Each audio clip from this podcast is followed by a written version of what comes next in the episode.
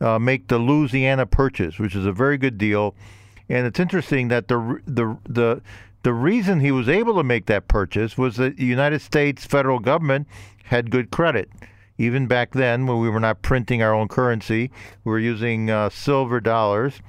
And the foundation for that sound credit of the U S government was laid by the first Secretary of the Treasury, Alexander Hamilton, who was Jefferson's political opponent, and they worked together on some things. So uh, it'll be interesting to see how Jefferson was able to use that good credit of the U S government, the, the basis, which is based on the U S dollar uh, having a fixed value fixed to the Mexican peso coined in uh, San Luis Potosí, the Mexican silver peso. So that that was a, a foundation. I wonder about yeah. that sometimes. Yeah, Zacatecas, San Luis Potosí. Yeah, you're excluding the Spanish silver dollar. That's where it came from. It was minted. In Peru and in Mexico. In Mexico mostly, yeah. In Peru also, because it was brought then up to uh, through the Isthmus of Panama and to And the to, actual dollar. You got to continue the story as that, learned by, uh, by your fellow co-host who taught you something. Tell us, tell us about that. The back of the Ocho Reales de España coin, there are several of them. They all had the same two columns in oh, the two back. Two columns, that's why you have the S. And the S of the dollar sign, because okay. they appeared in the ship manifests. Okay. And the only way to demand payment in silver dollar, which everybody wanted, as you right. just said, was to payment in the two columns and the big S, which were the silk reefs uh, that were... that were. Oh, left. You mean the Spanish uh, symbol? It was, yeah, it was known, the, the reefs, uh-huh. the S around the two columns was mm-hmm. the reefs that you see on the back of the coin that okay. had the, the old world and the new world represented half and half in the globe, okay. kind of like the yin and yang logo, where okay. half of it was the new world, half of it was the old world, and then the two columns to the right and to the left of that uh, world globe. And then there was a crown, well, yep. the king's crown. Even now that S... You can Google this, by the way. Google Ocho Reales de España. Yeah. And Google images, and you'll see the dollar sign. Yeah, it's interesting that the S with the two lines through it is the symbol for the currency all over the Americas, including dollar. in Mexico and Argentina. Yeah, because they all had the dollar. They all use the same thing, and so that's why when you're but doing, who used it first? Uh, I don't know. May have been the U S Uh-huh. But, but the, uh, that's why in international transactions... Actually, who used it first you, were the Cubans, the Spanish Cubans in right. Cuba. But the, what you often do in international transactions is you put U S dollar sign to make it clear that you're not talking about the Canadian dollar or the Mexican peso or the Argentine peso or any well, other Well, we also currency. eliminated one of the columns, I guess, in the world in the, when we turned to computers and calculators. Yeah, we well, got rid they, of the yeah. two bars. Well, they have one bar now on the computers. Yeah, if, really you look on your, if you look on your keyboard, there is no two bars, there's one bar. Mm, okay. So... I guess for the purposes of distinguishing the font on the computer. We um, have a question on whether the phone is working. Oh my God, come on, man. Who, what is going on here with this ringtone? What is going on with the ringtone? I have no idea why they say it doesn't work. I don't understand. There you go. I'd like to know how we lost our ringer. This is Adam Levinson, I Predict. Is this true? This is one hundred percent accurate. Good evening, gentlemen. Hi, Good Adam. Good evening, gentlemen. Uh, Jefferson would be rolling in his grave because we don't have our ringer on. Can you believe it? You know, Adam, how are you? You've been traveling. I'm here. You've been traveling. Uh, big man on campus. He had no time for us. You know, what's going on? The country cannot wait. So I'm going to warn everybody that uh, well, I've got two weeks' worth of material because uh, my plane was delayed last week, so we, we had to postpone. So plenty of material to discuss tonight, all about Thomas Jefferson and the Jefferson presidency, and, and some can argue that he accomplished more in his first term of his presidency than uh, many other presidents uh, would, could ever, you know, uh, hope to accomplish. But with, with the exception of Donald Trump, you realize that. Yeah, right, right, right. But wait a minute. But other than the uh, Louisiana Purchase, what else did he do? Okay, so that, that's an excellent question. So let's tee up and just give a quick summary of some of the legislative accomplishments.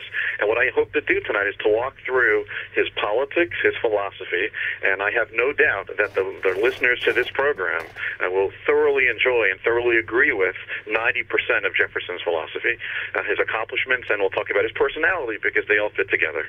So those are the topics we'll talk about. But since you asked about his accomplishments, his legislative accomplishments, and as everybody who listens to the show on a regular basis knows, statutes and stories dot com, which is this history website that uses primary sources. So we focus on looking at these old statutes and try to use the statutes and the laws as a vehicle or as a mirror to understand American history. It's only a piece of the history. It's the legal history, but it get, does give a good framework. So what are some of these laws? So first of all, the Cumberland Road. If anyone's ever heard of the Cumberland Road, this is later in his presidency, which is a, a road that let's call it the first federal infrastructure program, which heads west because Manifest Destiny heading west. Uh, what else? The Louisiana Purchase. You guys did an excellent job of summarizing the best land deal in probably the history of the world. Wait, wait, wait. Where does the Cumberland Road run from uh, to, and to? Maryland? Yeah. No, and Kentucky. And over time, so it starts in Cumberland, and we'll, we'll go into some detail later when we get to the Cumberland. Cumberland, Kentucky. And over time, they did it in different sections. They couldn't do it all at once. So we'll get into some detail about the Cumberland Road, but it goes all the way out to, if I'm not mistaken, uh, through Illinois and through Indiana, and then it, it ends in Missouri, if I'm not mistaken. But I'll, I'll give okay. you the specifics when Missouri. we get there. All right, so what other laws? So he repealed the Judiciary Act of eighteen oh one, and this was the midnight judges that were put, you know, pushed through by Adams and the Federalists. The Naturalization Act of eighteen oh two, this had to do with uh, allowing citizens to become citizens in five years instead of fourteen years because he wanted, he thought that the immigrants would be sympathetic to the Republican ideals, the Democrat-Republican ideals. Uh, here, here's an interesting one. How wrong was he? Well. I'm sorry? How wrong, how wrong no, he was, was he? He was trying to bring in some Frenchmen. That's right. He was very, very favorable towards the French, and his Secretary of State, we'll talk about, came from Europe. So he was very open. He was very, uh, you know, appreciative of those who agreed with his philosophies, uh, and he wanted good immigration. And this is in that time frame in, in eighteen oh two. Uh, but the West Point is an example, and we can talk oh, about good. It yes. because I'm going to be posting on it within the next couple of days. But West Point is an example, yep. uh, and people will know that uh, when he wasn't president through Virginia, and he considered Virginia his home. He didn't really consider uh, the United States his country. He considered Virginia his country. We can talk about what that meant in his mind. But um, what's the point? West Point was uh, was in New York, and uh, we'll go into detail about West Point. But this is an example of how someone who believes in, lit in limited government and someone who believes in shrinking government, in fact, we'll give some examples of how he, he slashed the federal military budget by forty percent. He wanted to make cuts, and also there were reasons he didn't want Federalists in the military. Uh, but it's sort of ironic that uh, the president, who is uh, you know, anti-big government, was in favor of West Point, which is creating the, the Fort already existed, but to create the academy, the you know whatever you want to call it, the the Institute of Learning. The this was for engineers when it first started. So the the military academy at West Point was was uh, was Jefferson. Well, some other examples, the Treaty of Montfontaine, and we can go into detail. This is creating peace with France, which is consistent with we wouldn't have gotten the Louisiana Purchase if we didn't first put aside differences. And Adam has Adams, the president who preceded Jefferson, had a lot to do with it, but it, it was passed through the Senate during Jefferson's administration. So there are a lot of legislative accomplishments, and that just scratches the surface of some of them. And I'll give you one more before we get into other items. But he also, and this is a reason why he's a complex guy, uh, there was a twenty-year moratorium in the Constitution. They could not touch the slave trade for twenty years, and that was part of the many compromises that make up the Constitution. So one of the compromises was that Congress could not regulate slavery for twenty years. So what does Jefferson do when that twenty-year moratorium ends? And in his State of the Union address, he says we should put in place an act prohibiting the importation of slaves, which was adopted. So he gets credit, and we can criticize him and we can compliment him. But one thing that he does, I believe, get credit for is the act prohibiting the importation of slaves from other countries, from Africa, from the Caribbean. So uh, it was a it was a step that many thought would lead to the gradual demise of slavery. Right. And of course, uh, that uh, was an inaccurate statement to think that uh, that by itself would accomplish the objective of, objective of getting rid of slavery. But well, that's Mister Mister Whitney invented the cotton gin. I think in seventeen ninety-three, that time frame, and that may have been a reason why that gave a boost uh, to the slave trade and to uh, the, the institution, that cruel, evil institution, uh, which I think we all agree is a total embarrassment, and uh, you know, we've come a long way. Right. Uh, but uh, you are correct that uh, that created new markets because the, the cotton became that much more inexpensive when you had that, that cotton gin. So that gets to unintended consequences. Now, was Whitney, uh, uh, was he a black man or a white no, man? No, he was uh, a white guy, a Connecticut Yankee, I think. Okay. Just want, I just want the audience to know. And that gets to the point about how technology and society, you know, you can have these cycles of, um, you know, history ebbs and flows in interesting ways. So things may have been very different uh, had that not been invented when it was invented. So those were some of the laws because you asked that question. But uh, what are we going to cover today? So we're going to talk about the Jefferson presidency, eighteen oh one to eighteen oh nine. And I always like to point out that although Statutes and Stories gives all kinds of primary sources, I am not a historian, although I like to play one on the radio. Uh, so what sources are we going to cite? Because we always like to refer to some of the historians that we stand on their shoulders. So Joseph Ellis and his book, American Sphinx. And later on, I'm going to ask you guys, uh, why does he call the book about Jefferson American Sphinx? Another book we're going to be talking about is Thomas Jefferson, The Art of Power by John Meacham. So he's another recent historian, and he writes extensively about Jefferson. And The Empire of Liberty, one of my favorite historians, Gordon Wood, uh, talks about this time frame. So those are the sources that we'll be referring to. And we are now off to the races with how Jefferson gets elected. So as we said, this is eighteen oh one, and it's uh, one of the most important elections because it sets a precedent. Does anyone want to give an idea of why this election is so important in the history of democracy? It was the first transition from one political party to another, peacefully. Right. Exactly, and uh, you have to understand that, you know, around the world, when one political party loses to another, it is not always peaceful, uh, and it is not always a good thing. Uh, but here, uh, you know, Jefferson oh, and Adams... Aren't we, that, aren't we witnessing that right now? Could be. Yeah, the Democrats are really pissed off that the Republicans won the election. we're, we're we're holding our bump stocks here, so that's okay. Yeah, we had a bump stock story uh, radio show before you came on the air. So, so guys, I, I know the humor and I appreciate it. So that's uh, where I get to tongue-in-cheek say that uh, as much as this is a great country and freedom of speech, Statutes and Stories doesn't always agree or disagree with all the opinions expressed. Okay, well, you agree that you're more of a historian on the radio than Victorious Vidal is an attorney on the radio? Right, and by the way, you are outnumbered because there were two attorneys. Yeah, that's right. That's why I throw the, you know. Right, so I, I'm not a historian tonight. I, I'm sorry, I'm not a lawyer tonight. I'm the historian who tries to go through, or at least try to make believe that I can make sense of of, of the wonderful history that we get to talk about. Uh, so that was a, a quick little uh, legal announcement. But uh, here we go. We're talking about this peaceful transition, uh, which uh, I think we have to appreciate how it doesn't always come easy for peaceful transfers of power. And you gave some examples about how today, just look in South America, where peaceful transitions yep. uh, should be praised and recognized.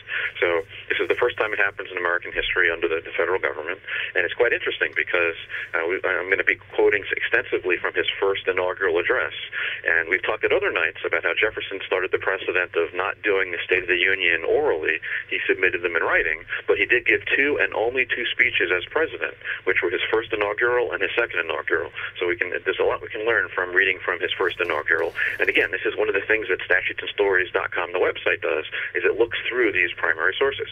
So in his inaugural address, and he talks about how the federal government, this new government, because it was still relatively new, having been created in seventeen eighty-seven, the Constitution is ratified seventeen eighty-nine, it takes effect at first Congress seventeen eighty-nine.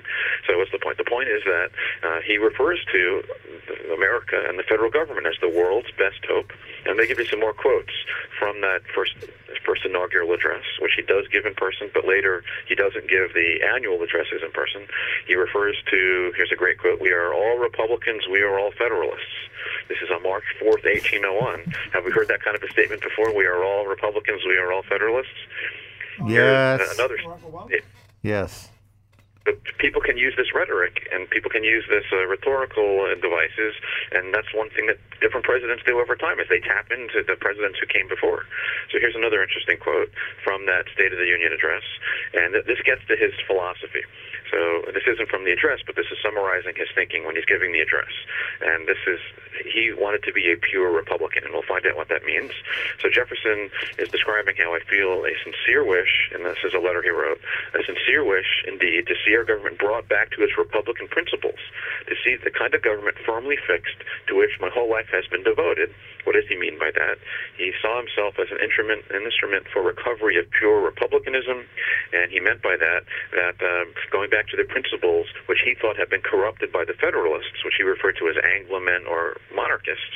So he wanted to go back to what he thought were the true roots of the spirit of seventeen seventy-six. So this is some idea of what his thinking was.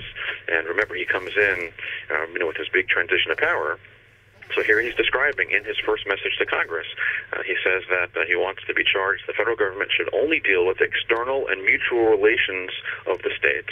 All the rest, meaning that the principal cares of our persons, our property, our reputation, constituting the great field of human concerns, so basically everything else should be left to the state. So he wants a very robust, strong state government, and he wants a very limited federal government, and we can give some more examples of how he wanted to shrink government, and he wanted, you know, you guys say this all the time on the radio, the best government is the closest government to the people. So he's a small government conservative, Jefferson. So what else does he talk about in the first inaugural? And let me give you some more examples. And here's some of the reaction to his inaugural. So this is a uh, response from uh, others who are trying to make sense and read the tea leaves when he's giving this speech. So uh, this is uh, this is actually a letter that he writes. He says, "I shall take no revenge then by a steady pursuit of economy and peace, and by the steady establishment of Republican principles in substance and in form, to sink federalism into an abyss from which there shall be no resurrection of it." So he's not going to directly undermine federalism or the Federalist Party, but he's going to chip away at it by, and here's some examples, when he wants to shrink the federal government and shrink the military, uh, he's going to then put in place officers who are Democrat-Republicans. And uh, I think it's important to understand the context, and it was almost the perfect confluence of uh, who remembers from when we talked about Hamilton, well, one of the important acts was one of the first compromises that was reached having to do with where the government would be located. You guys want to fill in some of the details about that, the Residence Act?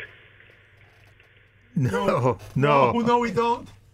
Okay, so we may remember, and people who've seen the musical, it's a, it's a centerpiece of the second half of the play. There. The musical.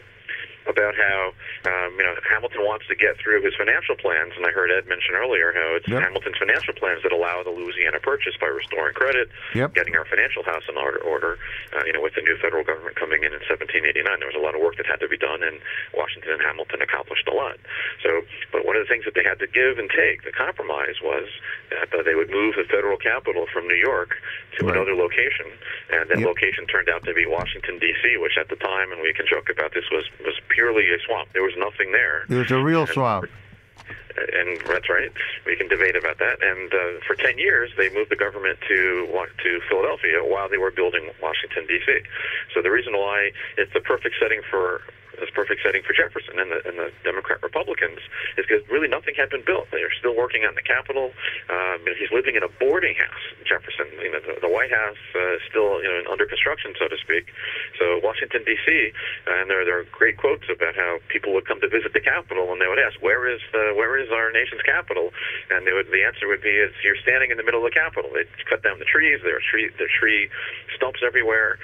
And when Congress is meeting, they could hear the shooting of people because, you know, this was not the, the city that you would expect today where it's, uh, it's urban. It's basically in the middle of nowhere, and there was great game hunting. Uh, you could shoot from where the Capitol was no, being built because uh, you know, they're surrounded by nature. There's a lot of shooting today, let me tell you. So Washington, D C, uh, you know, with this, this very teeny tiny federal government, uh, fit perfectly with Jefferson, who wanted to shrink the size of government because he believed in pure republicanism. And let me give you an example of what his opinion was about the Constitution. So uh, in his mind, he would have been happy under the Articles of Confederation, which we've talked about extensively on other evenings, but under the Articles, uh, it was a very weak federal government that uh, it was difficult to get things done, and the federal government didn't have much power under the Articles of Confederation. And in Jefferson's mind. Uh, he he thought that the government could have existed with the old articles, with adding only maybe three or four more paragraphs or three or more sections to it. Uh, so he, he wasn't fundamentally ad opposed to the Articles of Confederation, which was the original Constitution during the Revolutionary War. So you know, he, he thought there could be minor tweaks made to it, and of course the, the Federalists and even Madison, uh, you know, believed that uh, the Articles needed to be replaced entirely. So, so Jefferson, again, was really committed to a small federal government, and the Washington, D C that he became the president for, that uh, the first president to be inaugurated in Washington, D C Uh, it was a good, as I say, a good setting for him. So here's some example, and I want to paint the picture for you. So you have this first transition of power, you have this new president coming in, totally different political party. Uh, he's at odds with the Federalists, who we thought were too monarch monarchistic or too, um, you know, it was dangerous. He thought the Federalists, uh, you know, were a threat to liberty. And when we talk about the the Alien and Sedition Acts, to a certain extent, he was right, because mm-hmm. uh, we've talked about that on other nights. That that's an example of a law that I think most people today would agree was a bad law that was passed by the Federalists, the article, the Alien and Sedition Acts. So the scene I want to paint for you is how he's getting inaugurated, and he's a, a guy that believes, and we'll talk about his personality. So Jefferson is a guy that doesn't believe in uh, audacious shows of of, uh, of power or of wealth.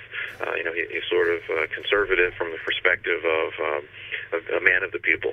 So the scene that I want to show is, um, you know, Washington would drive to his inauguration on a chariot with uh, six white horses and a fancy chariot. And same idea with, with Adams, who was all uh, very thought it was important to have proper titles, and he was all about um, going through protocols. And you know, in their minds, and back when Washington became president, they were looking at examples of kings, how a king should conduct themselves.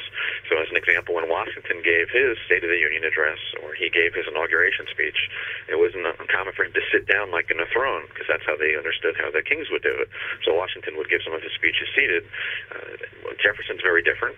So for Jefferson, he doesn't come in on a chariot with uh, fancy horses. He walks. He walks from his boarding house to the Capitol, which was not far to walk, because Washington, D C was so small. So he walks himself, not dressed in fancy attire. And, uh, you know, we can talk about how Adams, and in fact, we could debate about this. Should Adams have been there at the inauguration, or should Adams have uh, hightailed it out of town?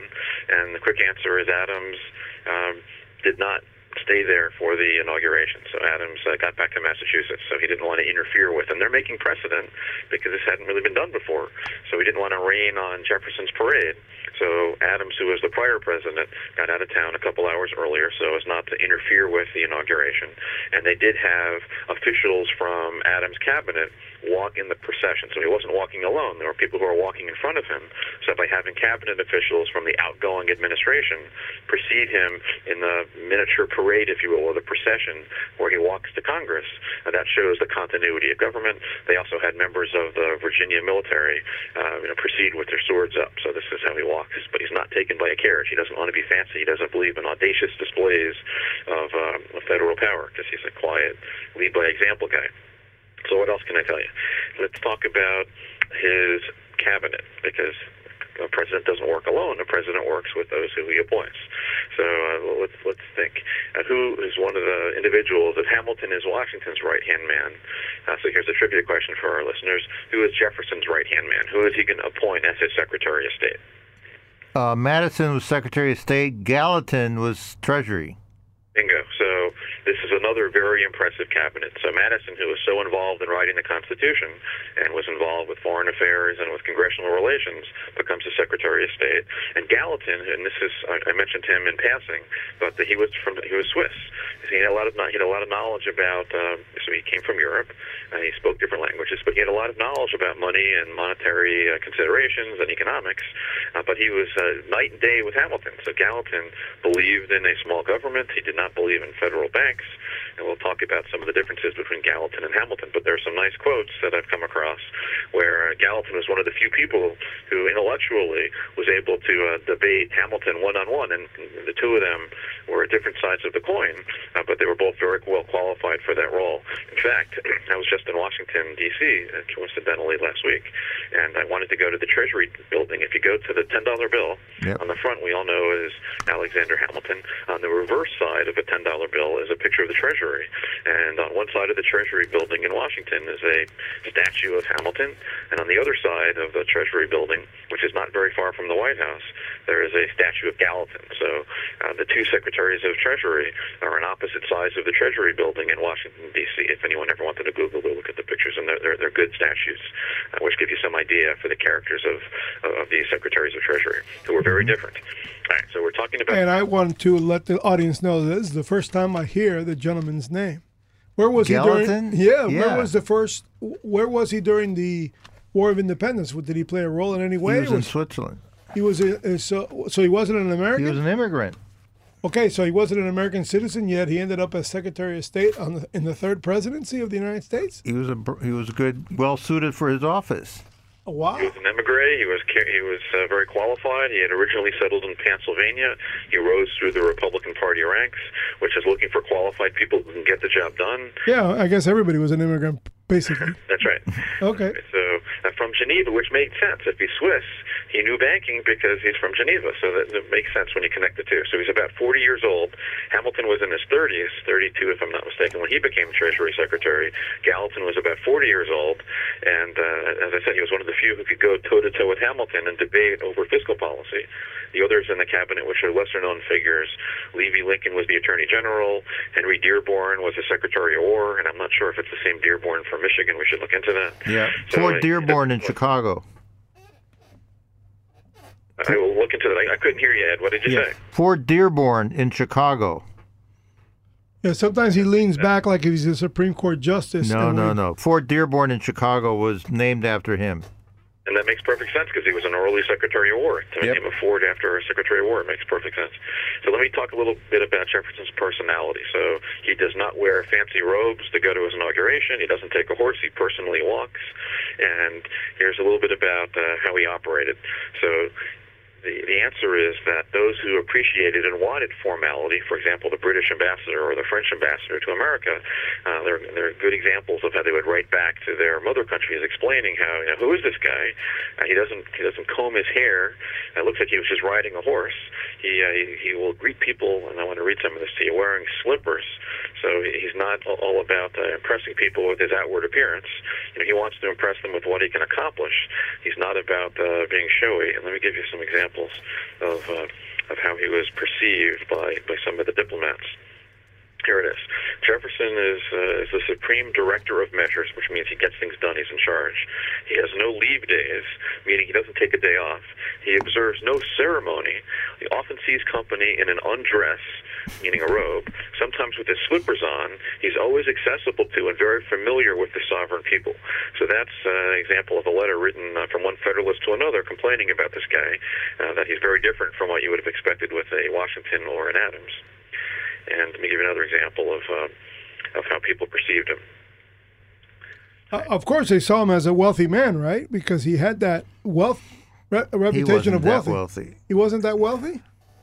He was so at, at times, depending upon how the, the markets were doing in right. Virginia, his wealth would fluctuate. But you know, he, he really didn't have to work because he was a plantation owner, and he's focused, as did Madison. He focused his, his time on the government and as a Virginia gentleman. So let me give you some example of um, you know how he understood his. And this is what I would call his personality. So let me read this to you from The Art of Power by Meacham. He says Jefferson knew who he was, and he knew his place in the world. So he had nothing to prove by constantly appearing perfectly turned out. Quite the opposite. Often the well-worn and the socially serene can forego badges of status, the neglect or absence of which is in itself a badge of status. So Jefferson wore different combinations of an old frock, of uh, velveteen breeches, whatever that is, yarn stockings, and ancient slippers. So you would not look at him and say that this is the president, but he conducted himself like he was the president, and he was very accessible at all hours to people who could come to the White House. Yeah, another thing I learned. So he looks. I always thought that he was properly dressed and uh, somewhat of a noble, of, of nobility in terms of composure. It turns out he's walking around in slippers. Incredible. He, he wants to be. He wants to be comfortable. So, an example of the British ambassador at one of the dinners, a formal dinner. Uh, you know, he doesn't care where people are sitting, and he invites the British ambassador at the same time as the French ambassador. And apparently there's a hierarchy that if you're an ambassador, you're supposed to sit closer. That's the way Washington and Adams would do it.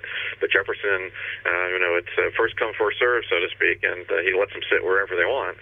And the British ambassador, having been in the same room with the French ambassador, and Britain and France are basically in war at this point, uh, never wants to meet with Jefferson again, because it was a, it was a shock. It was a, you know, an insult to be in the same room with the, and not be given the formalities that the British ambassador would have expected. So that's just a little bit about his personality. And if he's focused on getting the job done, he's not focused on the trappings of the office of presidency, which is consistent with his idea that the government, federal government should be small, and the state governments are more important uh, for the everyday person's life. So he's consistent with that philosophy. What else can I tell you about him? So. The you know, what about the Federalists? How do they react to this guy with all these new changes coming into? Oh, I've got a question for you. What what impact did uh, Thomas Jefferson's presidency have, if it was negative or positive, that might have provoked the War of eighteen twelve, which is not soon thereafter? Well, that was Madison. So, so it was Madison who blew it. Yeah. Well, it, it, Jefferson was out by oh eight. Right. So it was Madison, Mister No, Madison's oh nine. War. Yeah, so it was Mister Madison's War, as his opponents called it. Because he he so it Jeff, no, Jefferson didn't do didn't anything. Didn't do anything with that. He was Nothing. retired. Gone. Okay. That's right. So I'll answer the question this way, Manny, and it's an excellent question.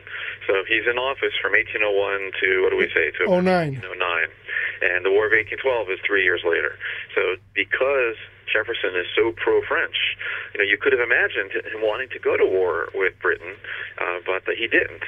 That wound up happening under Madison a couple years later. So I give him credit for not, you know, uh, precipitating a war, which is something that in earlier days he might have wanted, because he thought that the French Revolution was the continuation of the American Revolution. He is no friend of Britain, and a lot of Americans are no friend of Britain because of the Revolutionary War.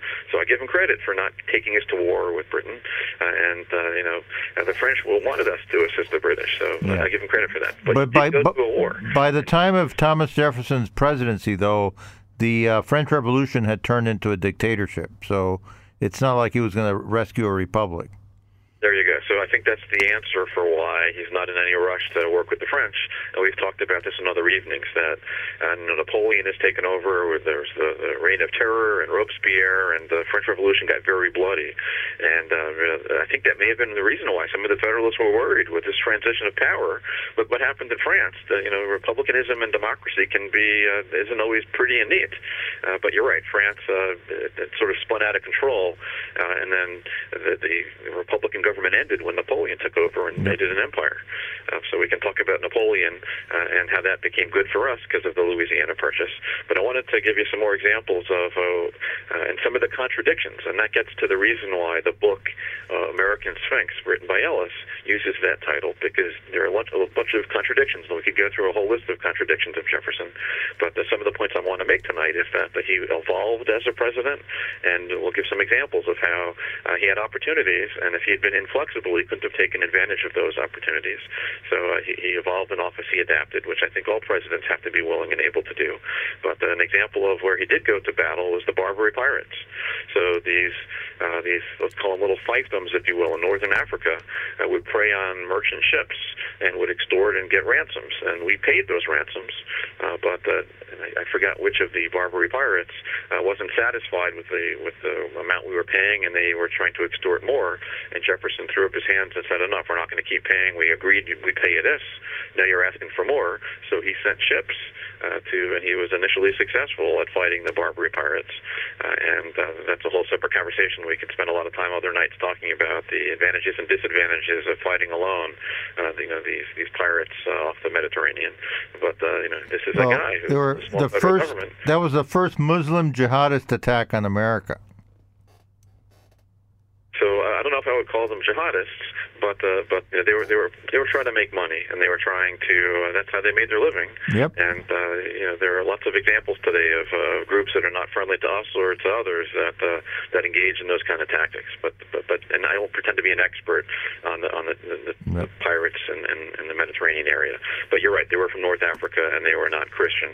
Uh, but uh, you know, that's that's that area of that part of the world. Or uh, the world, uh, you had uh, you know those kind of Of, um, attacks on, on, on merchant fleets, so that have been going on for a while.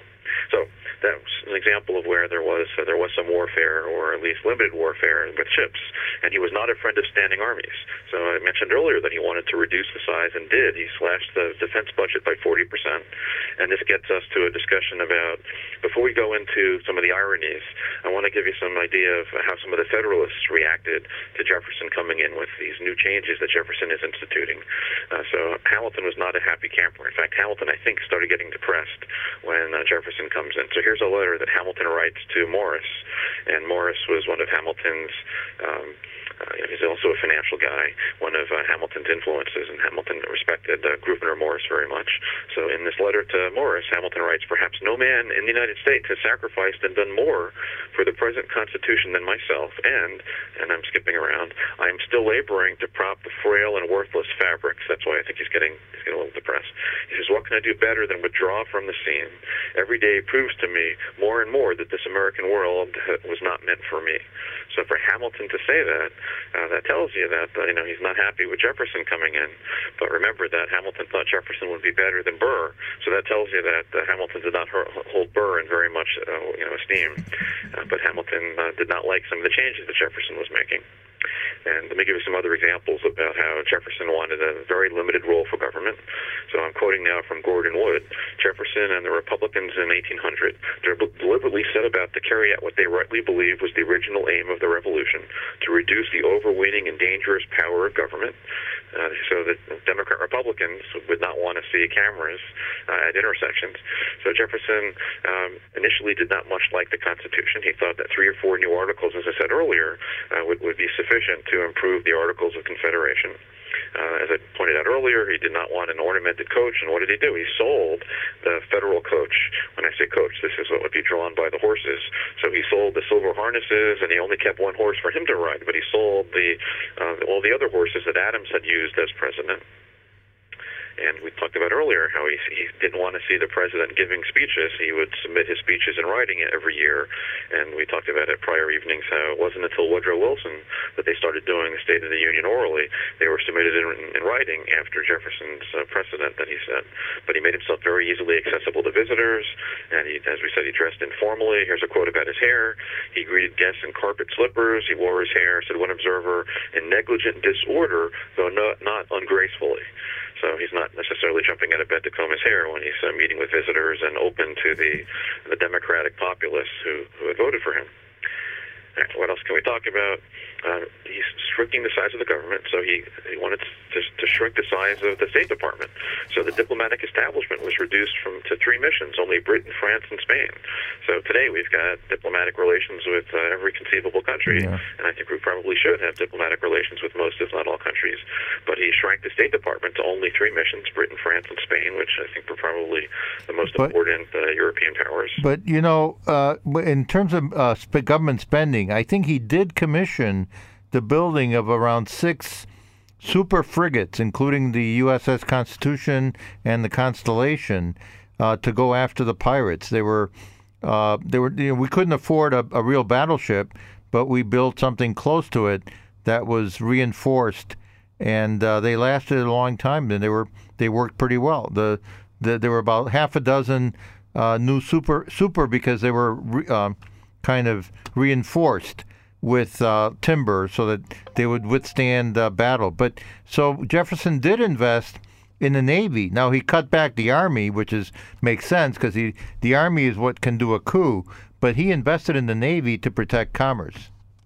I completely agree, and it makes sense with his his role of the federal government. The Navy is offshore. Right. The Navy is to protect against others. The Navy can only do so much damage, whereas he's worried about standing armies, which is a perfect segue. I'm going to talk a little bit about when Napoleon does his coup d'etat, meaning Napoleon takes control, he seizes power, and there were three members of the Directorate who was supposed to be the executive in France. So when Napoleon declares himself and takes control under this coup coup d'etat in seventeen ninety-nine, November, and overthrows the French Republic. There were different lessons that can be drawn. For the Federalists, their lesson was that too much democracy can lead to dictatorship, which is what happened in France. But instead, the lesson that that Jefferson and the, the Democrat-Republicans drew was, and I'm going to quote, Jefferson says, I read it as a lesson against standing army. So that was his approach to uh, the dangers of Napoleon taking over. It was the standing armies that were bad. It wasn't the, uh, the navies. So after he took office, he made sure that the military budget was uh, dramatically cut. Uh, but here's that irony, that he's willing to invest money in West Point to create that academy for engineers and for, uh, you know, for Army officers. Uh, so how do you reconcile that? And I think I descri- described earlier that one reason that he would be willing to do it is he believed in education, and he believed that uh, you know, anyone who could qualify could go to West Point. Uh, they didn't have to come for money, so it's a free institution to go to West Point. Now, the other point is that um, you know, he wants a new corps of officers who are going to be loyal as Democrat Republicans, so he can he can shed the Federalists who are who are loyal to Washington and Hamilton, and Hamilton was very played a big role in building up the military. So by shrinking the military, you know, it's a way of um, minimizing Hamilton and Hamilton's influences. So what else can we talk about? Uh, I want to come back to Jay's treaty, but uh, changing the subject a little bit, uh, I've got a great, great quote which I love, and I, I think everyone will, will appreciate this, and we can try to figure out who said it. But in the nineteen sixties, we have a president who's doing a, a dinner at the White House, and he's honoring he's honoring members who've been awarded the Nobel Prize from around the world. So you've got a room full of geniuses who are Nobel Prize winners. And let me see what he says. So this president, I'm going to ask you, who do you think says this, and who do you think he's talking about? So this president in the nineteen sixties uh, says the following. He says, never before, I want to get it right. Oh, that was hey, Kennedy. Kennedy, so but you knew from the nineteen sixties. Well, yeah. Never before. I knew from never before. No, he said never before has uh, such a distinguished group of scholars dined in the White House, except when Thomas Jefferson dined alone. alone. Exactly. That, that was Kennedy. Let me, let me give you the quote from Kennedy. This is April twenty-ninth, nineteen sixty-two. You got it right. I think this is the most extraordinary collection of talent, of human knowledge that has ever been gathered together at the White House, with the possible exception of when Thomas Jefferson dined alone. So uh, yeah, you can't get a more you can't get more eloquent than that. Who wrote all those lines for Kennedy? Was it uh, Theodore uh, Sorensen or? I don't know. We, Some... we can look into that. So uh, then he gives examples of what Jefferson could do. Someone once said that Thomas Jefferson was a gentleman of thirty-two who could calculate an ellipse or an eclipse, survey an estate, tie an artery, plan an edifice, try a cause, because he was an attorney, break a horse, and dance the minuet. So that gives you some idea of what he was capable of. And I want to add now to Kennedy's description. Uh, so another book that I'm familiar with, it's called A Strange Case of Mistaken Identity, talking about Jefferson by Alf Mapp. And uh, he gives the example of how when Jefferson was vice president, because he was the vice president for Adams, uh, he became the president of the American Philosophical Society. Now today when we think philosophy, we're thinking of those who are trying to explore the nature of uh, ethics and the operation of the universe. Uh, but then philosophy was a broader conversation, because uh, you know, Aristotle was trying to understand the universe, but trying to do it with mind experiments, not through uh, you know, the scientific method experiments. So philosophy and philosophical uh, was a broader kind of context and could include natural sciences. So you have the vice president at the time, Thomas Jefferson, so this is before eighteen hundred, uh, gets sworn in as the president of the American Philosophical Society that he probably probably played a role in founding. And he presents a paper about megalonyx, because he was going through Virginia fossils that he found. And he writes a paper and presents it to the American Philosophical Society about me megalonyx. So um, I, I would ask... That's the uh, first time I hear that word. I never heard it either, but uh, it's, it's basically a fossil of a great cat. So the megalonyx refers to the giant claw. So here you have a guy that becomes president writing about uh, prehistoric Virginia and writing about this uh, prehistoric animal three times larger than an African lion. And uh, you know, he's writing scientific papers, basically. So, so there's no doubt that Jefferson was a genius. And uh, you know, he's a complex character, and we'll get to some of that complexity. So uh, here's an example of how some appreciated him and some hated him. So Jefferson embodied all that many Americans feared and all for which many others hoped. He was at once one of the most hated and one of the most idolized men in America, and those who loved him were the majority of the voters because he won by wide margins. Uh, so he was uh, you know, very popular with the Democrat-Republicans, but the Federalists were afraid of him because they didn't know what he would be capable of with this transfer of power. And uh, one of the points I want to make today is that uh, you know, he did adapt in office. So by the time he was done, he was using, and we'll hopefully get to some of the examples, using some Federalist policies, uh, and uh, we'll, we'll talk about some of those laws. Well, no, let's talk about it now. Uh, what what is what is like chief on your mind in terms of what Jefferson used that was a Federalist power? All right, so we already talked about West Point. So West Point is an academy which is in the, um, you know, which was, a, here's the irony, that uh, Hamilton for years, and if you read some of Washington's speeches that were written by Hamilton, Washington is asking for the creation of a military academy, but he can't get it through Congress. So the irony is that even though Washington and Hamilton have been trying to do this for years, it is Jefferson who accomplishes the creation of West Point as a military academy. And someone who's trying to shrink the government wouldn't necessarily be someone who's recommending that we build a military academy. But that, that now gets to, and here's how I'm going to start answering the question. We talked about the Cumberland Road and how the Cumberland Road is an infrastructure project. You know, he wants to shrink the federal government, but that requires hiring surveyors uh, to survey, and that's the first law that he passes having to do with the Cumberland Road. And we, we talked about this on Statutes and Stories, so I invite everybody to go to statutes and stories dot com, which is all one word, statutes, no space, and, A N D, no space, stories dot com. So there's a very detailed analysis I do of, let me give you the details, the name of the act, which was adopted in eighteen oh six, was an act to regulate the laying out and making a road from Cumberland in the state of Maryland mm. to the state of Ohio.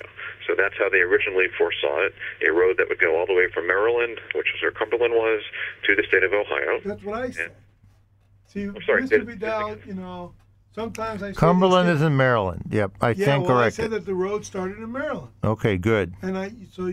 You must, you know. I thought it was from Kentucky. Being stand, correct, that's twice. I stand corrected. Jeez, you know, this is this is where a layman has to defend himself against two attorneys, and you know, I got to defend. But this is interstate commerce. Yeah, it's yeah. all about interstate commerce, and well, let's go through some of the reasons why it was consistent with the Democrat-Republican philosophy of small government to allow an interstate commerce through through this this road. So they, the names for it were, some called it the National Road, and that's in quotes, the National Road, or the First Federal Highway. It's referred to as the Gateway to the West, which made sense for Jefferson, who did the Louisiana Purchase. So it took several years to lay out and do the surveying, and they finally began construction in eighteen eleven, and I, I think I think, uh, you know, uh, for many years, the Cumberland Road became the main street of America. So for every, uh, you know, a, a day's travel in a carriage or by horse, there'd be another city that pops up so people could stop and they could rest and get their supplies. So this is how the country heads west. So, uh, you know, to the credit of Congress, when they, when they sort of acquired uh, the Northwest Territories before the Louisiana Purchase. And uh, when they started admitting Ohio into the country in eighteen oh three, they decided that we're going to impose a tax. So the, the law that I'm talking about was eighteen oh six. But starting in eighteen oh three, they put a tax in place. It was called the Turnpike, right? So they're going to do turnpikes. That comes a little later. But five percent of the sale of public lands, five percent of the proceeds when they start selling land, because uh, the federal government owns a lot of land that they're selling. So they set aside five percent of the land sales to go for this this road that's going to be built. So they, they had the foresight of saving the money before they start spending it. And uh, that was five percent of the proceeds from the sale of public lands. And then by eighteen oh six, they had some money so they could start laying out and doing the surveying. So the Cumberland uh, had a little bit of history. So why did they do it from Cumberland? So Cumberland had served as the military headquarters for Colonel General Washington during the French and Indian War. And interestingly, during the Whiskey Rebellion, and we've talked about that on other evenings, and of course on Statutes and Stories, we've got a nice discussion of the Whiskey Rebellion and the this tax that was passed, the whiskey tax by Hamilton, trying to raise money to pay off the federal debts and the state debts.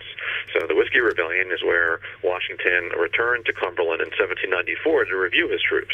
So it was it was a location which was a good a good starting point uh, for the Cumberland Road, and it was it was well known to Washington for various reasons. He'd been there several times. So that's a little bit about the Cumberland Road. Uh, what else can we talk about? So I want to talk real briefly about some of the technology. So that's another theme today, to show respect to Jefferson, who's such a bright guy and a scientist and an engineer. So how did they do the road? And the answer is that they had a, a Scottish engineer, and his name was John McAdam. And the process that he had come up with is called McAdamization, for his name, John McAdam. And what they did is they would use a convex surface. So the road would, would be uh, steeper at the top and slope down a little bit so that water would pour off the side of the road. So you mean the crown of the road, the center of the road would be... Center of the, thank you. The center of the road is a little bit higher. Yes. So, uh, so uh, so the water could go off to the side, and this new paving technique, which had been, you know, engineered or invented in England and Scotland, uh, which is, of course, everyone knows Scotland is near England, but they're all ruled by more or less the same king and queen.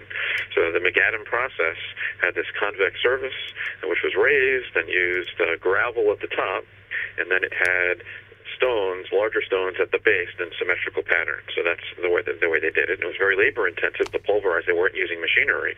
They would pulverize the rocks to make the gravel, and uh, then you have to maintain it. And that's that's where you're right, absolutely, Manny. That uh, later on, when the federal government decided that we had enough of this road system, uh, we now have it's more important to have railroads.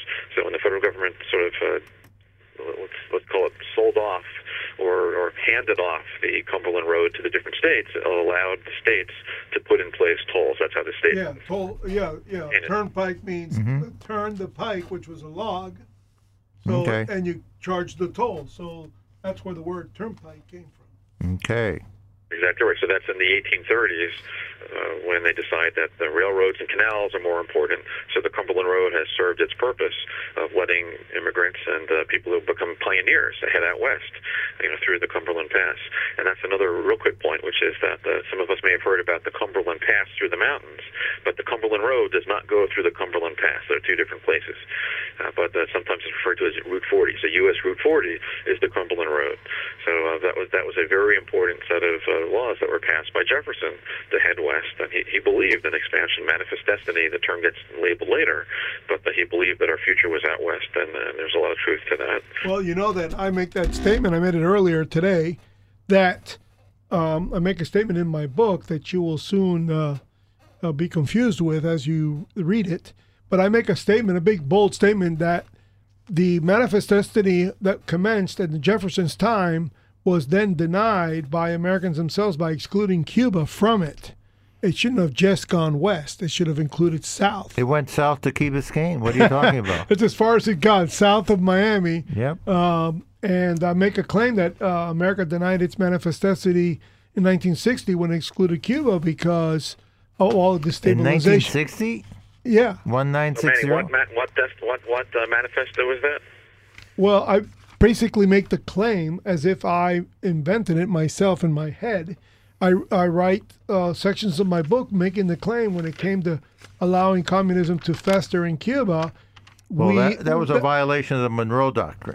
Basically denying our manifest destiny because it uh, Cuba's has destabilized so many economies since that you see it manifested in the in the twenty-two million yeah. illegal population of the United States, destabilizing the labor yeah. and the labor rates and and the labor conditions in this country. We just, there's no real supply and demand when it comes to labor in the United States and proper compensation for people's work because we have so many illegals. And it all commenced with the destabilization of Latin America, which I blame on communist Cuba.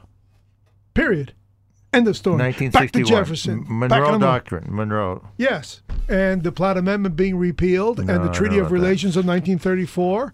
All these things... Uh, little by little, whittled away what was a glorious uh, destiny of the United States. It was really harnessed, um, hampered by the revolution in Cuba. And I believe that to this day, and I, I you'll see that I write many, I give you many examples. Okay, back to Jefferson. I look forward to reading that, and I have not had a chance to read it yet. But let me pull this uh, strand, and I'll build on it. Okay. So I heard you earlier mention the Ostend Manifesto, which was under President Pierce. Yes. And there had been a slave rebellion in Cuba, and there were southern states who wanted the United States to invade Cuba or to take over Cuba if Spain didn't give it to us. And um, that leads me to a discussion about uh, Jefferson and slavery, because you have to talk about his contradictions. Yes. So of course, Jefferson Jefferson was a slave owner. But the, what I mentioned earlier was that in eighteen oh seven, when that twenty-year period expired, uh, now the Constitution allows the regulation or Congress to do something about slavery. So uh, Jefferson, in his State of the Union address in eighteen oh seven, asks and calls upon Congress to uh, prohibit the importation of slaves. And what I'm going to describe here is that this eighteen oh seven Act, and it's also discussed, discussed in detail on Statutes and Stories. The name of it was the Act Prohibiting the Importation of Slaves. And um, what does that act do? It says that, and I'll describe it to you, and it makes perfect sense that the twenty-year grace period had ended, so the, the framers, in a way, had put in place a mechanism of how we could have ended slavery uh, when that twenty-year period ended. Uh, so individual states are now free to do what they want, but the federal government can now start regulating slavery. And uh, unfortunately, uh, the perverse effect of the act was that we couldn't import slaves from other countries, uh, but we still allowed the slave trade domestically, and it wound up increasing the cost of and the, the price, because it's getting to economics, and we could yeah. Supply and demand, here we go. So uh, they wound up uh, making slavery at the same time as the, the, the cotton gin in seventeen ninety-three. Uh, so that's an example of a perverse effect, but I think Jefferson's heart was in the right place. Uh, he realized, and there are some wonderful quotes about how he described slavery as a violation of human rights, and uh, he thought that the slave trade was horrible. Uh, there were millions of people who died during the, the, the, the passage from Africa to America. Uh, so you know, at least the window was open that we could have done something about slavery and without having to fight the Civil War, uh, but it didn't work out that way, and, and part of it was economics. Uh, so let me see if I can quote you some of the... Including the, uh, the, the urban planning and development of Washington, D C That probably could not have been constructed without slaves. Oh, they could have paid some Irishmen to do it. Yeah, maybe. There, there are some good books that have come out in the last couple of years about um, about the, the important role of the slave population in, in Washington, D C Yep. But the, here, here now, more than one million died during that uh, that Middle Passage is what it was called. The mm-hmm. uh, you know, that, that process of how twelve million Africans were shipped into America and did not come by choice. But again, I'm, I'm trying to make the point that Jefferson wanted to and did succeed in prohibiting the importation of slaves from other countries, and that would include the Caribbean. And another reason, perhaps, for why he wanted those ships that uh, that Ed mentioned earlier was that uh, you had to enforce that law. Mm-hmm. If you're going to prevent importation, and you're going to prevent uh, those who are either pirates or those who are engaging in the slave trade from overseas, you have to have a navy that can put teeth into the law. So at least I give him credit for that. Yes, yep. Absolutely. Yeah, yeah. And, uh, maritime inter interdictions. I mean, that's yeah, and revenue cutters run by the oh, and also to collect too. the tax. Yeah. Yep.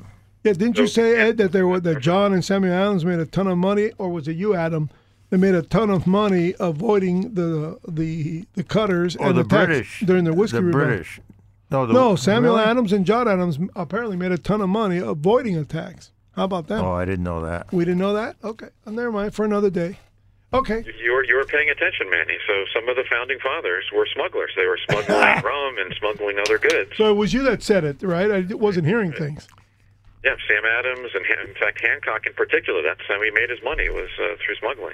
Uh, they were avoiding the British taxes yeah. uh, and the tariffs that the British had imposed right. on imports from the, the other islands in the Caribbean that weren't uh, weren't British colonies, for example, the Dutch colonies and the French colonies, et cetera. So I, I think it's important that we have to talk a little bit, at least, about that. Before he became president, everyone knows that Jefferson wrote the Declaration of Independence. So let's uh, spend a little bit of time talking about, and we talked about his personality, uh, but he was not so much a speaker, he was a writer. And uh, some of the, the, I think some of the most beautiful language in, in American and world politics was written by Jefferson.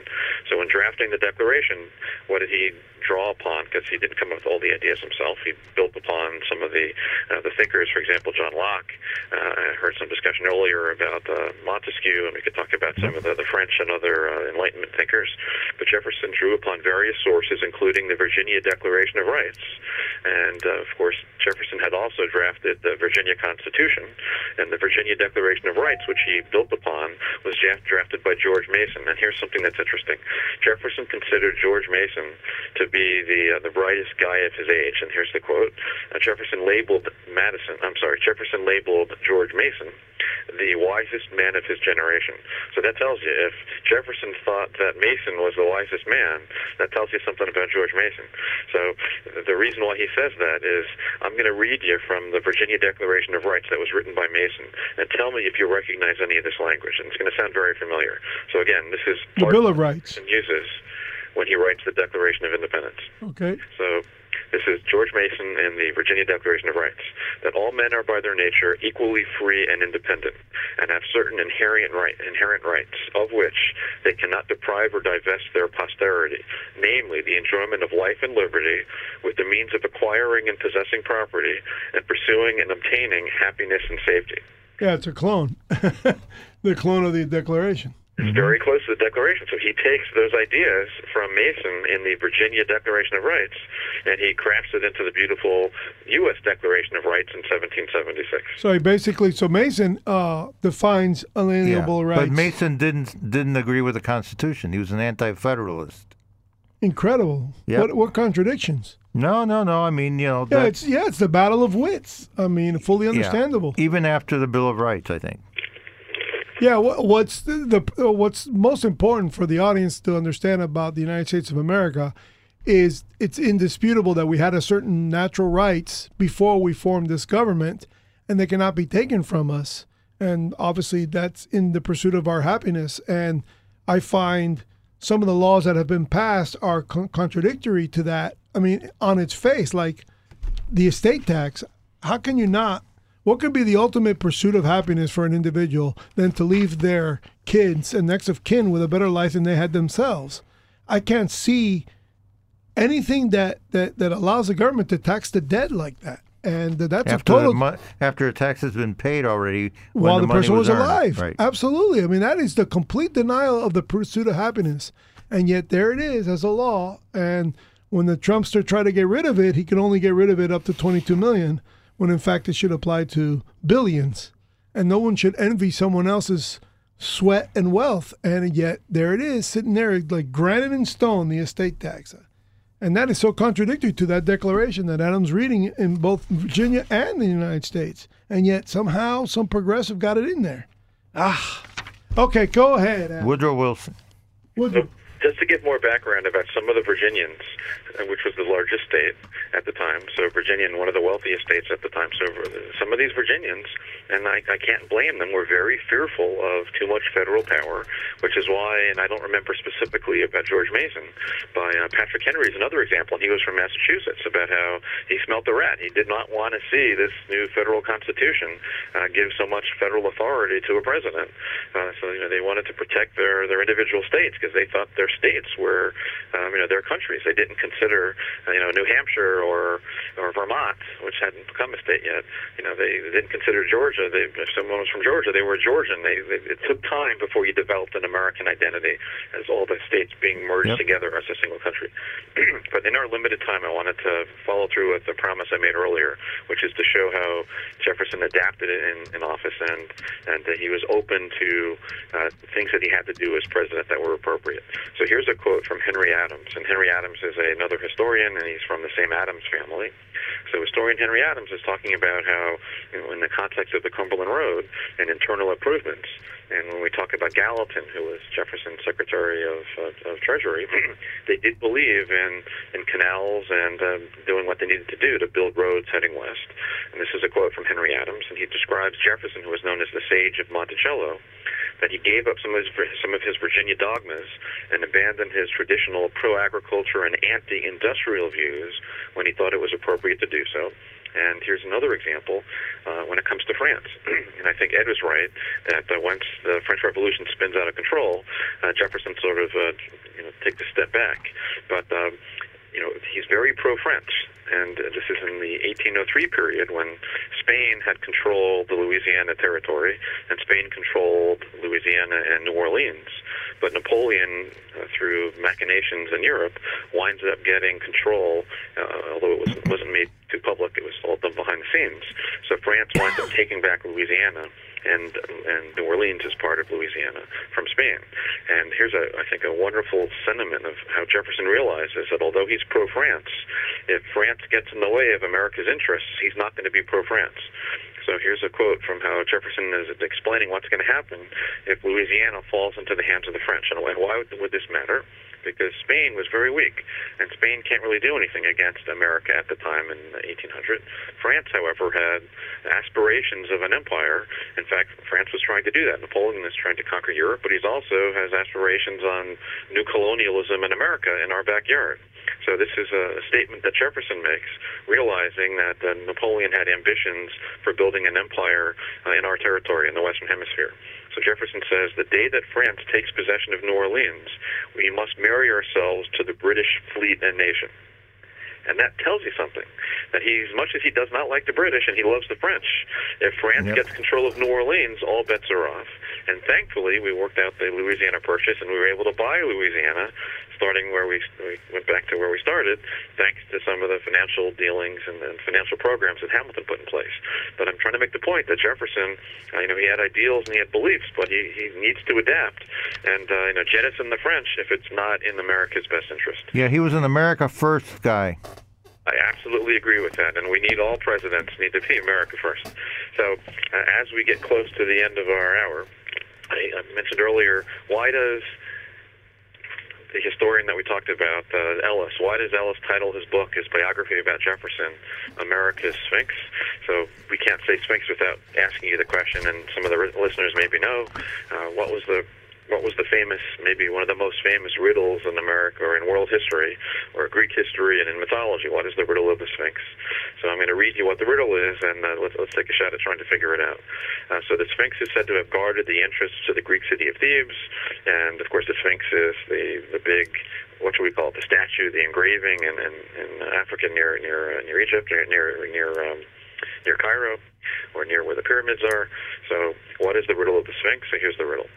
And there are different ways you can look at the riddle, different interpretations of it. But one way is that uh, the, the Sphinx would ask, and the Sphinx is supposed to be a mythological creature, a big uh, lion body with a human head, and sometimes they're depict, depict the Sphinx with wings. Uh, and if you don't answer the question correctly, then you get eaten because the Sphinx is a beast.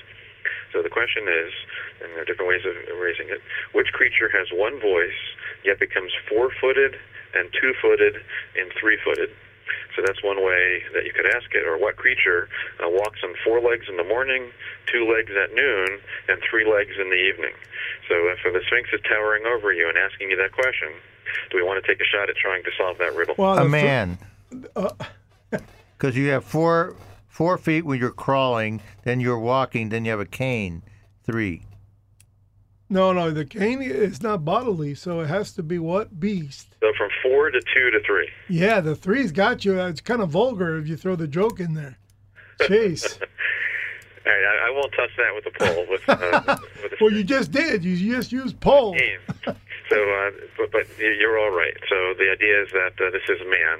So man starts off as a baby on four, you know, on hands and legs, hands yeah. and feet, and then, uh, you know, stands up upright, and then, uh, you know, years later, I mean, you have to use a cane. But the, the, the idea here is that uh, Jefferson is an enigma. So basically, uh, Victoria's Vidal is correct again? Well, I'm keeping score, by the way, because, you know, while you're don't, talking, don't, don't. you know, we're doing this, you know, the, this jostling to find out who's answering your question most.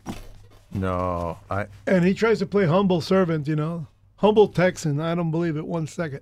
So anyway, the cane ends up holding true. Okay, fine. I'm I'm wrong. I lose. I've given up. That's, are we? Do we have enough time for one more riddle? And absolutely sure. for but you. You got Cumberland right. I got Cumberland right, and I also got Bernie Madoff right as as an executive chairman of non-executive chairman of NASDAQ. I don't know about that. Bernie Madoff was was ahead of NASDAQ. Okay, go ahead. That was the right. previous so hour. The other riddle that the Sphinx in different depictions and different stories asks, and this is a little bit harder to, to figure out, but if you look up, you'll get us. You'll get a hint. So the second riddle that the Sphinx asks is, and I'll read it to you, there are two sisters. One gives birth to the other, and she in turn gives birth to the first. Who are the two sisters? So again, these are uh, riddles that the Sphinx asks. Uh, here we're describing it as two sisters. One gives birth to the other, and she in turn gives birth to the first. And if you want the answer, uh, sort of look up to the heavens. Wow, that one's a good one. Jeez, see, I'm, one I'm gives, deferring to you to answer this. One, uh, geez, uh, it can, uh, it can only be the grandmother. Grandmother gives birth to... Don't, don't think of sisters and don't think of giving birth, but you know what what's happening in the sky of something being replaced by something else. Oh, the, the sun and the moon? Sun and the moon, bingo. So that's the second riddle of the Sphinx. So I, I think we can end it there, that Jefferson uh, was a genius. Uh, we owe a lot uh, to his legacy, um, you know, but I, I think I, I give him credit for being someone who uh, understood his role coming in to lead the, the Democrat-Republicans, uh, that he didn't want to directly assault the, the Federalists, but he would chip away at federal authority. Uh, you know, he, he reduced the size of the federal government and the military, but he was receptive to putting in place West Point, to building the Navy, and uh, when that opportunity presented itself to purchase Louisiana, to double the size of the country, you know, he took advantage of that, and many people would not have predicted that Jefferson would be the president uh, to spend that kind of money to uh, to do what he did, but uh, he, he realized it was in the best interest of the country, and I, I think that's the reason why he's one of the presidents that's on Mount Rushmore. Well, I can't thank you enough, and uh, the appreciation that uh, you have expressed about Jefferson is well taken. I'm sure the audience on W S Q F ninety-four point five Statutes and Stories uh, really can appreciate the value of the, of the presidency, and unfortunately it gives more value to John F. Kennedy's quote with all those Nobel Peace Prize, uh, having dinner with him. And I must say, it's, I'm reluctant to give uh, John F. Kennedy much credit for about anything, but uh, you definitely uh, have proved that that was a great moment. Because John, uh, I, I mean, I always thought of Jefferson simply as the one who was doing battle with Adams all the time, and I never really saw him as uh, Benjamin Franklin type, you know, well versed at other, mm-hmm. at other things. You know, Franklin is always the person I see as not only a publisher but a scientist, and yeah, he a Renaissance at, man, really, and also an astronomer and stuff like that. So, thank you very much, Adam, and uh, hopefully uh, you won't be flying next week. Let me do another quick um, shout-out to Nova Southeastern University. And as uh, many people will remember, on March seventeenth, running through April fifteenth, we have a Hamilton exhibition. And if anyone wants to see Washington's signature, we've got document documents. These are archival, museum-quality pieces. To see a Washington signature, a Jefferson signature, a Madison's, actually several Madison signatures, a Franklin signature, uh, to see newspapers from that time period, from the seventeen nineties, et cetera. And then, of course, uh, the old laws that we talk about with Statutes and Stories. So come on out to Nova Southeastern University, March seventeenth, which is Saint Patty's Day. And do you guys remember what time does the exhibit open? two p m is your speech. Oh, your o'clock. We're opening the exhibition. Open. It's uh, free to the public with refreshments. And uh, feel free to go to statutes and stories dot com to read all about it. Great. Well, thank you, everybody. Thank you very much. Take care. Good night. So that's the end of uh, this yeah, three-hour block. And I have to admit, uh, Bernie Madoff was a investment advisor on Wall Street, and the technology that his firm developed became the basis for NASDAQ. That was back around nineteen seventy-one. So they made him a non-executive. No, no, he was so he was he was a, a stockbroker uh, and a dealer in that time. So you're trying to uh, no, salvage so he, your he, reputation? No, not salvage it. I didn't know this. I so but but what, I did. What he did, yes, yes. So what he did later so give, was. was Give, uh, he, he traded on that rep, on that reputation that he had as a innovative trader uh, later on when he uh, took people's money. All right. There so you are. Good job. We do this for free as a community of not only uh, key rats, but we also have mainland maggots coming to out to Key Biscayne. So all of us have to thank Ed Vidal, who trenches through really, really difficult traffic to get here oh, no, every Monday so for the Concrete not Conservative. Not so bad. Thank you very much, my executive producer extraordinaire, Ed Vidal for the Concrete Conservative, W S Q F ninety-four point five. This was Statues and Stories. Take care, my friends. Now you'll listen to Chris Ann Hall and her current events show called Liberty First University. S Q F, Key Biscayne, Miami Beach, and Miami. Blink Radio.